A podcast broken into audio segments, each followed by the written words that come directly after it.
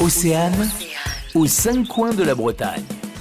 À Saint-Sulpice-la-Forêt, au cœur même de la forêt de Rennes, vous allez découvrir les vestiges de l'abbaye Notre-Dame du Nid au Merle. Ils sont accessibles au public, peuvent donc se visiter. Et grâce à Laura du blog Bretonne en vadrouille, eh bien vous allez tout savoir aujourd'hui sur l'histoire de ces vestiges, témoins du passé. Les premières fondations datent de 1112. À l'époque, c'est un monastère double, c'est-à-dire que d'un côté, il y a les moniales, les femmes, et de l'autre côté, les moines, les hommes. Ils vivent au même endroit, mais forment deux communautés. Les femmes gèrent le temporel, donc tout ce qui est matériel, la nourriture, etc.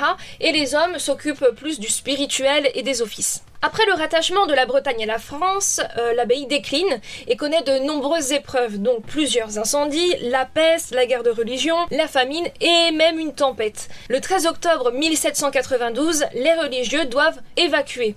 Les biens et le domaine sont saisis et vendus comme biens nationaux, puis l'abbaye est pillée et démolie. Actuellement, la plupart des bâtiments ont disparu, hein, les cloîtres aussi d'ailleurs. Il reste le transept de l'abbatiale du XIIe siècle et quelques autres bâtiments, parfois dénaturés comme l'infirmerie qui euh, abrite aujourd'hui un institut euh, médico-éducatif. Pour y aller, il suffit de longer le mur de pierre et ouvrir la grille. C'est alors que vous découvrirez les ruines largement ouvertes sur la nature. Le conseil régional de l'île-et-Vilaine a fait un très très beau travail de réhabilitation afin d'accueillir euh, les visiteurs, les promeneurs en toute sécurité. C'est vraiment une belle promenade à faire. Merci Laura, on retrouve toutes vos escapades en Bretagne sur le blog bretonenvadrouille.fr.